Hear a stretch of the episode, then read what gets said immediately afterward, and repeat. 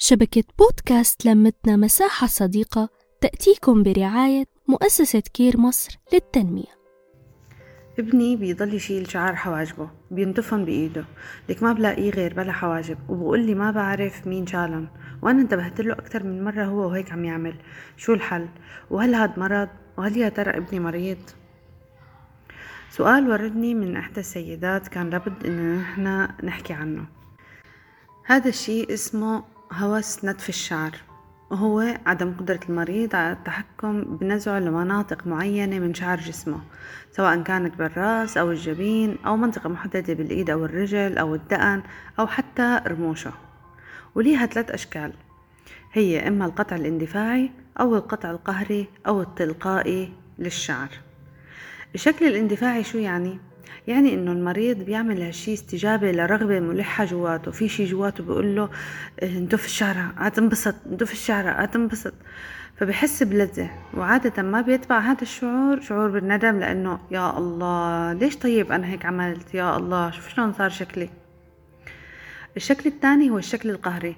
هون المريض بيستجيب ما بسبب شعور متعاظم بالضيق يعني ما بيحسن يخلص من الضيق اللي هو فيه إلا لما ينتف هذا الشعر.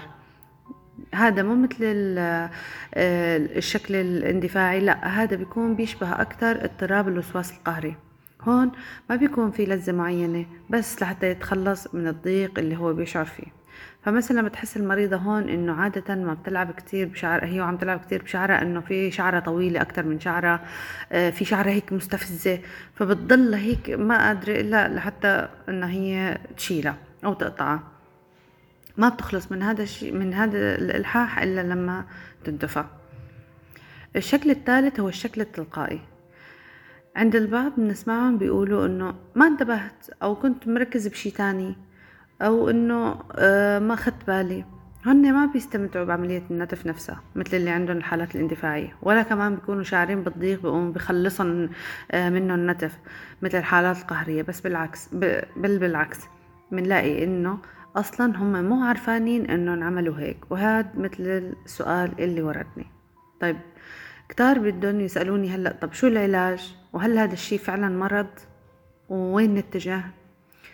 طبعا الأبحاث مستمرة حول طرق علاج هوس نتف الشعر والدراسات الموجودة هي دراسات محدودة لكن في بعض خيارات العلاج ساعدت بعض المصابين إنه هم يقللوا من نتف الشعر أو إنه يوقفوا عنه تماما.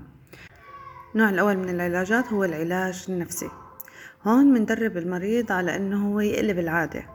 فالعلاج النفسي الرئيسي لهوس نتف الشعر هو نوع من العلاجات اللي بيساعد إنه الشخص يتعلم كيف يتعرف على الموقف اللي بيواجهه واللي من المحتمل إنه يخليه يقوم بنزع شعره وكيف يستبدله بسلوك تاني. مثلا آه، إما ضم إيدك لما بتيجي بترفعها عشان تنتف شعرك ضم إيدك. أو مثلا خلي إيدك تروح على مكان تاني بدل آه، شعرك.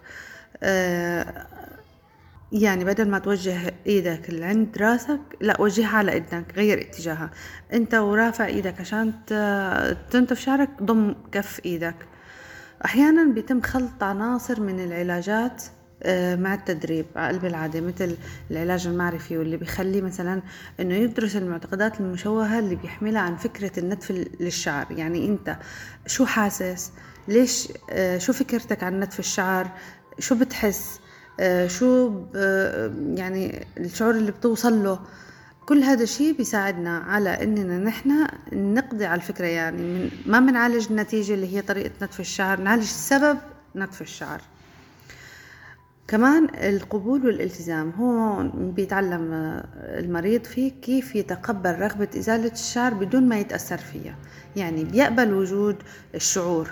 بس ما بينفذه. يعني أنا حاسس إني أنا بدي انتف الشعر حاسس إني بدي انتفه حاسس بس هو ما بيعمل هذا الشيء. هو بيتقبل هذا الشعور لكن ما بيقوم بتنفيذه. العلاج الثاني هو استخدام الأدوية. طبعا ما في أدوية معتمدة من إدارة الغذاء والدواء بشكل خاص لعلاج هوس نتف الشعر. ومع هالشي بتساعد بعض الأدوية بالسيطرة على الأعراض اللي بيعاني منها المريض. مثلا ممكن يعطوه مضاد اكتئاب. ثالث شغلة التكيف والدعم.